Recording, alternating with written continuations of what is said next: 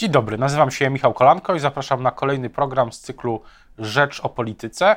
Czy kampania wyborcza zmieni się pod wpływem afery y, wizowej ministra Wawrzyka? Jak wygląda kampania w terenie i co y, planuje dalej trzecia droga? O tym wszystkim y, już za chwilę w programie. Dzień dobry. Państwa i moim gościem jest dzisiaj Magdalena Sroka, kandydatka trzeciej drogi w okręgu gdańskim numer 3 na liście. Dzień dobry. Dzień dobry panie redaktorze, witam państwa. Zacznijmy może od właśnie od afery y, wizowej. Pani zdaniem to jest y, po prostu kolejna afera, czy to jest tym razem moment, w którym PiS może y, stracić w tej kampanii poważnie? To jest bardzo poważna afera. I tutaj widzimy doskonale, że pada mit państwa bezpiecznego, państwa, o którym mówi PiS, państwa PiSu, które broni polskich granic, bo faktycznie mamy do czynienia z sytuacją, gdzie do Polski, ale także na zachód i do Stanów Zjednoczonych y, dostają się migranci, którzy, i tutaj mamy do czynienia z grą, z, z grą słów, nielegalni migranci, którzy w sposób nielegalny pozyskali wizy, czym stali się legalnymi, w cudzysłowie oczywiście. Natomiast y, wiemy doskonale, że y, przy takim procederze opisywanym szeroko przez y, media, no nie do końca działają służby. Ja tutaj mam poważne obawy do tego, czy te wszystkie wizy, które zostały jednak wydane, a mamy tutaj mowa o 250 tysiącach wiz wydanych i gdzie są ci migranci, czy oni trafili do pracodawców, bo jednak, żeby otrzymać wizę, to musiało wcześniej nastąpić zaproszenie, zaproszenie przez konkretnego pracodawcę. I oczywiście tutaj jest bardzo wiele pytań, na których odpowiedzi nie mamy. Ale właśnie politycy Prawa i Sprawiedliwości ze sztabu e, Prawa i Sprawiedliwości mówią, że no to jest ten punkt, w którym ta e, historia się e, zmienia, ponieważ tych, te wizy nie miały tych zaproszeń od pracodawców, że nie było zezwoleń na pracę i dlatego ci ludzie, którzy dostawali te wizy, po prostu do Polski i tak nie trafiali. Tak mówią politycy PiS. Na jakiej podstawie zostały wydane wizy? Przecież jest pełna procedura, która mówi o tym, że zaproszenia E, od pracodawców ze wskazaniem miejsc zatrudnienia muszą być. I proszę zauważyć jeszcze jeden bardzo, e, jeszcze jedną ważną kwestię.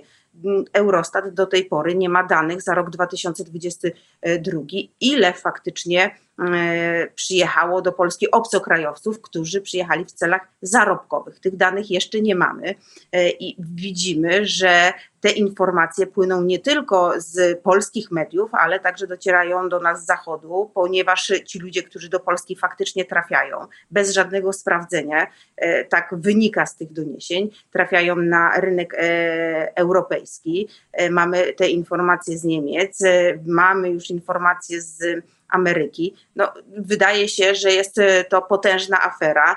I teraz proszę zauważyć jeszcze jedną ważną rzecz. No, mamy siedem osób, które usłyszało zarzuty. Zarzuty karne oczywiście mm, słyszymy przy tym, że nie są to urzędnicy państwowi, to w takim razie jak te osoby były w stanie stworzyć całą strukturę, która była oparta ewidentnie o wpływy w Ministerstwie Spraw Zagranicznych. Właśnie, jesteśmy w takiej sytuacji, że de facto zakończyła się kadencja Sejmu, ma nie być już posiedzeń. No i pytanie, co w tej y, sprawie, co, co w tej chwili? Jakie y, działania powinien podjąć może NIK, czy jednak, i, czy jednak parlament, no, który cały czas może się zebrać, komisje y, mogą przecież działać, niektóre nawet działają. Co, co dalej? Odpowiedzialność polityczną za to, co się wydarzyło, ponosi oczywiście minister spraw zagranicznych, pan Rał. Natomiast widzimy, że tylko pan Wawrzyk stracił e, jak na razie stanowisko, został wykreślony z listy Prawa i Sprawiedliwości i nie kandyduje. Także ta afera jest potężna. Natomiast um, słyszymy z drugiej strony e, pana um, Fogla, posła Fogla, czy E, pana Bochenka, którzy mówią, że nie ma żadnej afery i ona jest aferą kręconą przez, rozkręcaną przez media w Polsce, a tak naprawdę nic się nie wydarzyło. Ja odsyłam panów, żeby e, posłuchali prokuratury, która jednak widzi, że coś się, się dzieje. Oczywiście też mam pełną świadomość, że prokuratura pod Mm, kierownictwem pana ministra Ziobry, no, nie odpowie nam dzisiaj na te pytania, wszystkie, które się tworzą. Ale to jest bardzo niebezpieczny proceder, który może finalnie doprowadzić no, do tragedii. Jeżeli na terytorium e, Polski wjeżdżają ludzie, którzy nie są sprawdzeni odpowiednio przez służby, e, którzy nie są poddani pełnej procedurze, no, to naprawdę nie wiemy, kogo sprowadzamy e, do naszego kraju i wypuszczamy dalej na zachód. Co do odpowiedzialności politycznej, to jak rozumiem, też domagałaby się pani dymisji ministra Rała, może właśnie jakiegoś nadzwyczajnego posiedzenia Sejmu w tej sprawie. Oczywiście na ten temat również powinniśmy dyskutować w parlamencie, nie tylko w mediach i nie tylko podczas konferencji prasowej. Tą odpowiedzialność polityczną ponosi minister Rał i to nie ma tutaj e, żadnych e, co do tego wątpliwości. Natomiast wiemy o tym doskonale, że PiS i e, pani marszałek Witek nie zwołają tego posiedzenia, ponieważ nie jest to im na rękę. Do tej pory mówili o tym, że mm, tworzenie e, muru na granicy z Białorusią ma chronić nas właśnie przed falą nielegalnych migrantów, a tutaj widzimy, że drugą stroną e, od y, y, tyłu wprowadzani są na e, nasz kraj e, pracownicy niesprawdzeni. Mało tego, to niekoniecznie wiemy, czy to są osoby, które e, jakąkolwiek pracę zarobkową podjęły. No i jeszcze bardzo ważna, jedna bardzo ważna kwestia, która, o której nie powiedziałam czyli że te wizy miały kosztować potężne pieniądze, od 5 tysięcy, słyszymy już o 25 tysiącach dolarów w stosunku do osób, które miały trafić do e, Stanów e, pod przykrywką e, aktorów Bollywood. No, to jest, to, to, to naprawdę wszystko brzmi trochę jak mm, z filmu, natomiast to jest rzeczywistość, którą dzisiaj PiS tworzy, będzie się bało o niej rozmawiać otwarcie i będzie próbowało zrobić z tej afery to, co robi z wszystkimi pozostałymi, czyli e, zamieść pod dywan. Mówić, to... że tak naprawdę nie mamy do czynienia z aferami, e, tylko z kolejnymi nagonkami. E, tak nie jest. No, tak nie jest, bo wiemy o tym doskonale, że że ci ludzie do Polski przyjeżdżają, a później dostają się dalej na zachód, a część z nich zostają u nas. No, będziemy to w Rzeczpospolitej szeroko opisujemy tę sprawę i będziemy, będziemy to robić nadal, ale właśnie pytanie, czy to, że e, ta sprawa toczy się w trakcie kampanii wyborczej, już ten ostatni moment e, jakoś zmieni mm, to, jak ona się e, no, rozgrywa w mediach i też wśród wyborców, Polaków, z którymi pani jako kandydatka codziennie rozmawia.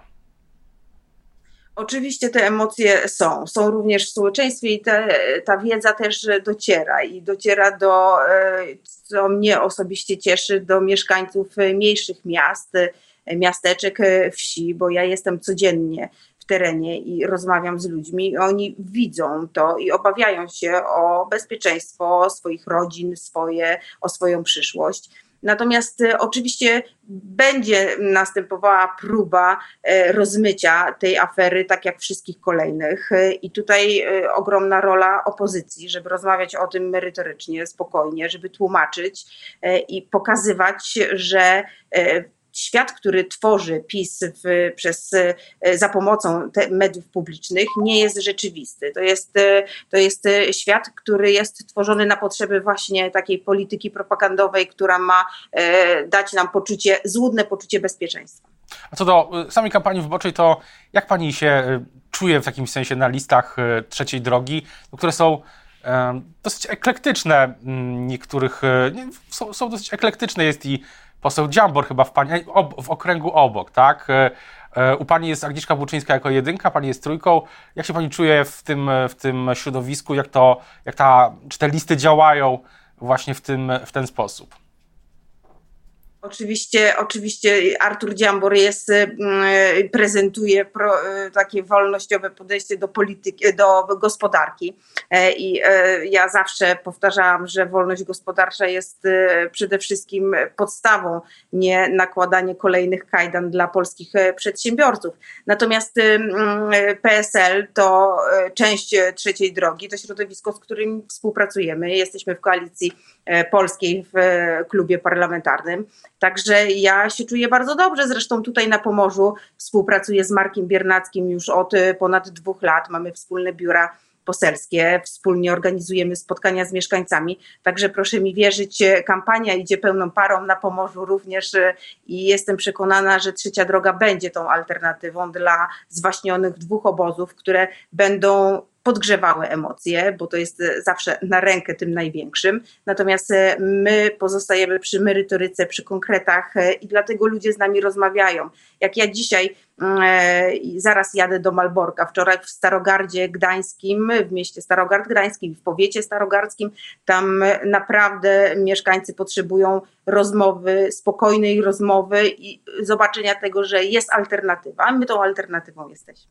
A na ile martwią Panią te sondaże?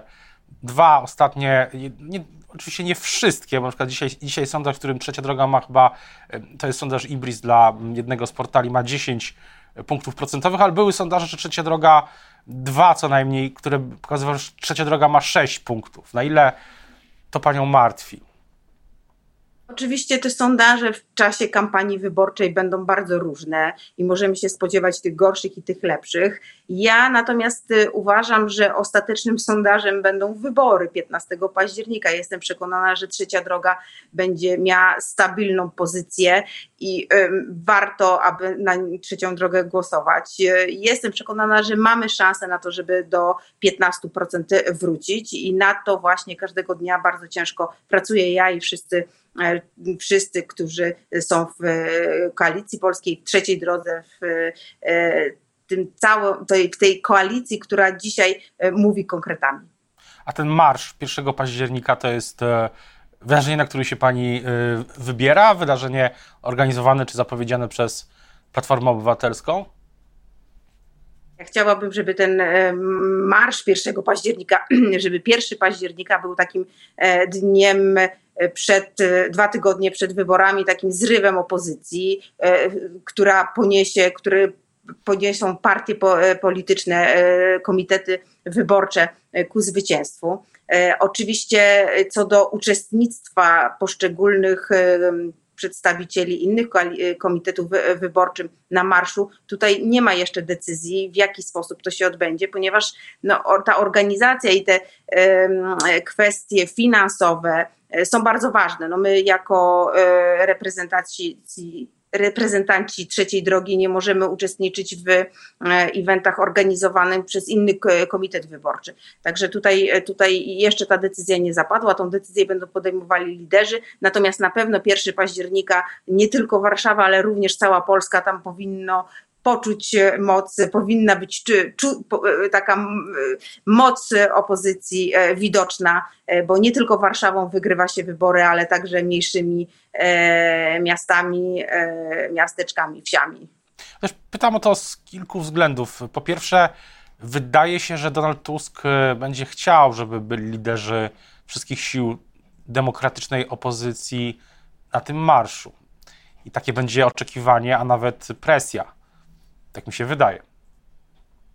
Tą decyzję pewnie liderzy będą podejmowali, może i w tym tygodniu będziemy już wiedzieli, jaka jest decyzja. Natomiast, e, tak jak mówię, 1 październik będzie dniem, gdzie wszystkie e, partie, wszystkie e, komitety wyborcze będą aktywnie z wszystkich sił przekonywać mieszkańców nie tylko Warszawy i nie tylko w Warszawie, ale także w Gdańsku, w Gdyni, Szczecinie czy w każdym innym miejscu mm, w całej Polsce, że warto głosować na opozycję, że można tam znaleźć swoich reprezentantów, e, że inny e, rząd jest możliwy po wyborach. Pytam, a drugi wątek jest taki, że tak się wydaje, że uczestnictwo w takim marszu polityków właśnie tej trzeciej, trzeciej drogi, czyli drogi między PiSem a Platformą, tak mówiąc wprost, no jednak zbliża do Platformy, też tak mówiąc wprost. Więc zastanawiam się, na ile z punktu widzenia tej strategii też przyciągania wyborców PiSu to ma sens, czy, czy konserwatywnych wyborców. Oczywiście mam pełną świadomość tego, że dwa największe obozy, polaryzując e, i sprowadzając tą walkę do starć między największymi, e, no, będą przyciągały z jednej strony do e, PiSu, z drugiej strony do koalicji obywatelskiej.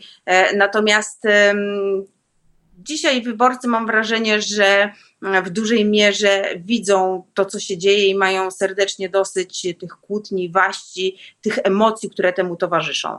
E, dlatego niekoniecznie ten marsz musi być takim punktem, który całkowicie e, znowuż spolaryzuje nam ten obraz e, i będzie kierował wzrok tylko między jednymi a drugimi. Myślę, że jeżeli to będzie dobrze rozegrane, że jeżeli pójdzie taka fala, wiatr zmian na całą Polskę, E, to będzie również wzmocnieniem dla mniejszych ugrupowań. Natomiast oczywiście nie możemy zapominać o tym, że nie tylko Warszawa, e, ale, ale cała Polska. Tam trzeba być. Jeszcze jest jeden wątek. E, dużo się ostatnio mówi o mobilizacji niezdecydowanych, ale z drugiej strony o mobilizacji głosu, mobilizacji kobiet do głosowania po stronie opozycji. Platforma Obywatelska uruchomiła nawet takiego, taką specjalną akcję kobiety na wybory. No ale wydaje się, że Platforma może sięgnąć, e, czy sięga do, mm, do też e, do osób, do kobiet, które mają nieco bardziej progresywne poglądy. Pytanie, czy trzecia droga, czy pani e, ma pomysł, czy, to, czy może to już działa, mobilizacji, przyciągania kobiet, które mają nieco bardziej, mm, serce mają nieco bardziej po prawej stronie, że tak się wyrażę. To znowuż jest trzecia droga odpowiedzią na Pana pytanie. E, ponieważ rzeczywiście ten taki mm, mocno liberalny nurt, jeżeli chodzi o kobiety. On jest e, po stronie czy lewicy, czy Platformy Obywatelskiej. Natomiast e, są kobiety w Polsce, które mają konserwatywne poglądy i niekoniecznie identyfikują się z PiSem. I tych kobiet jest bardzo dużo. Ja pamiętam takie rozmowy bezpośrednio po wyroku Trybunału Konstytucyjnego, który nam mocno ograniczył prawo do aborcji to wtedy y, kobiety, które miały konserwatywne poglądy, były wściekłe na to, co się wydarzyło. I dzisiaj to właśnie trzecia droga mówi o tym, że trzeba wypracować nowy kompromis. Nowy kompromis, z niego nie będą zadowoleni ani jedni, ani drudzy, ale żeby on był trwały, żeby był odpowiedzią właśnie dla wszystkich kobiet, szanując ich poglądy, e, musi być e, e, taki, taki kompromis wypracowany. Dlatego też proponujemy, aby to w referendum odpowiedzieć na te pytania. Kobiety natomiast to nie tylko kwestie aborcji, ale to również dostępności służby zdrowia, dostępności ginekologa, chociażby w tych mniejszych miejscowościach, ale także kwestia edukacji, poczucie bezpieczeństwa w rodzinie, poczucie bezpieczeństwa i stabilizacji swojej sytuacji te kobiety również mają poglądy konserwatywne i ja jestem przekonana, że one również mają serdecznie dosyć tych kłótni między jedną a drugą stroną. One chciałyby spokoju, chciałyby wyważonej, zrównoważonej polityki, którą prezentuje właśnie Trzecia Droga. Ale też e, jeszcze kontynuując ten wątek, wydaje się, że Prawo i Sprawiedliwość też to dostrzega i marszałek Witek na przykład w trakcie ostatniej konwencji Prawa i Sprawiedliwości próbowała odbić ten argument o piekle kobiet, na przykład, który stosuje Platforma, mówiąc, piekło kobiet to było za waszych rządów i stosując argumenty powiązane z sprawami właśnie ekonomicznymi, spo, społecznymi, wieku emerytalnego, mm, takiego y, poczucia y, ekonomicznego postępu, że tak się wyrażę. To może być skuteczne. No i właśnie, no i właśnie no i właśnie w tym miejscu ta skuteczność niekoniecznie e, będzie e, prowadziła do celu, czyli do e, utrzymania tych kobiet, które wcześniej głosowały na Prawo i Sprawiedliwość, ponieważ te bezpieczeństwo ekonomiczne jest również dzisiaj problemem dla wielu polskich rodzin, wielu polskich kobiet. I proszę zauważyć, że jeżeli e, nie, nie skupialibyśmy się tylko na kwestiach e, aborcji, światopoglądu, to dzisiaj kobiety e, przez tą atmosferę, która została wytworzona, no, mają poczucie niestabilnej sytuacji na przyszłość. Tak? One obawiają się o swoje dzieci, o przyszłość swoich dzieci, nie chcą, aby wyjeżdżały.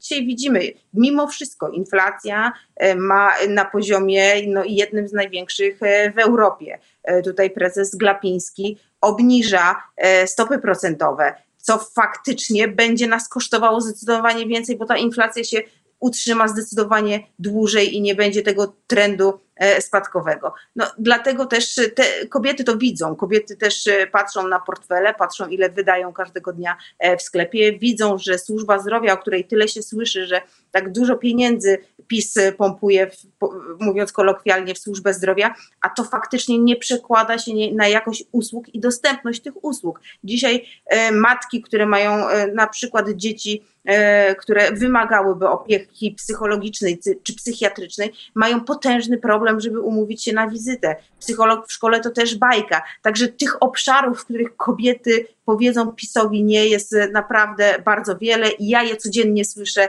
na ulicach w miastach, miasteczkach na Pomorzu. Dokładnie miesiąc do wyborów. Myślę, że o sprawach, o sprawach, o których rozmawialiśmy dzisiaj, będziemy do nich na pewno jeszcze wracać. Teraz bardzo już dziękuję za rozmowę Państwa i moim gościem. Dzisiaj była Magdalena Sroka, numer 3 na liście trzeciej drogi w Gdańsku. Dziękuję bardzo. Dziękuję i do usłyszenia.